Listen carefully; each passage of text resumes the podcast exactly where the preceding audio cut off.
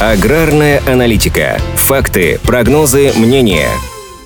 С января по середину октября этого года в России закуплено 4,3 миллионов тонн минеральных удобрений, почти на 7% больше, чем за аналогичный период в 2021 году. Спрос на удобрения растет благодаря фиксации цен, которая стала драйвером спроса в том числе в условиях дефицита зарубежных удобрений. Также очевидное влияние на динамику объемов продаж удобрений в стране оказали экспортные квоты, введенные весной. В Минсельхозе отмечают, что текущие темпы приобретения удобрений достаточны для того, чтобы нарастить объемы внесения до среднего по стране показателя 60 килограммов на гектар. Для сравнения, в прошлом году он составлял 55 килограммов на гектар. Постепенное повышение объемов внесения удобрений позиционируется российским сельским хозяйством как одна из важнейших задач, решение которой способно увеличить урожайность культур, а следовательно и количество полученного урожая. Чтобы у аграриев не возникало дефицита удобрений и не было непредвиденных ситуаций уже в процессе полевых работ, Минсельхоз и Минпромторг заранее утверждают совместно с регионами план закупок удобрений и таким образом стараются поддерживать потребности сельхозпроизводителей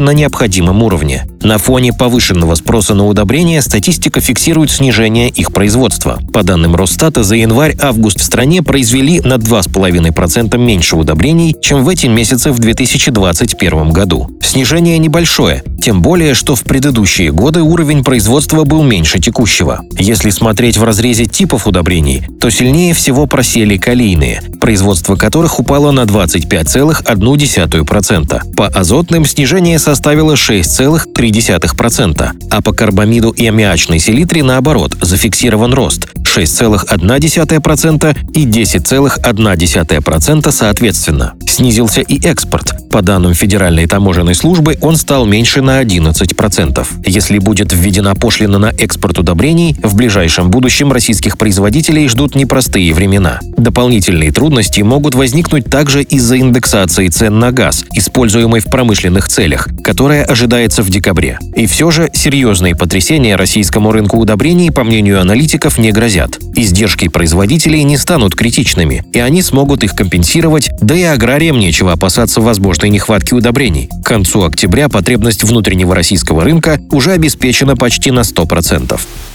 Аграрная аналитика подготовлена по заказу компании «Сингента».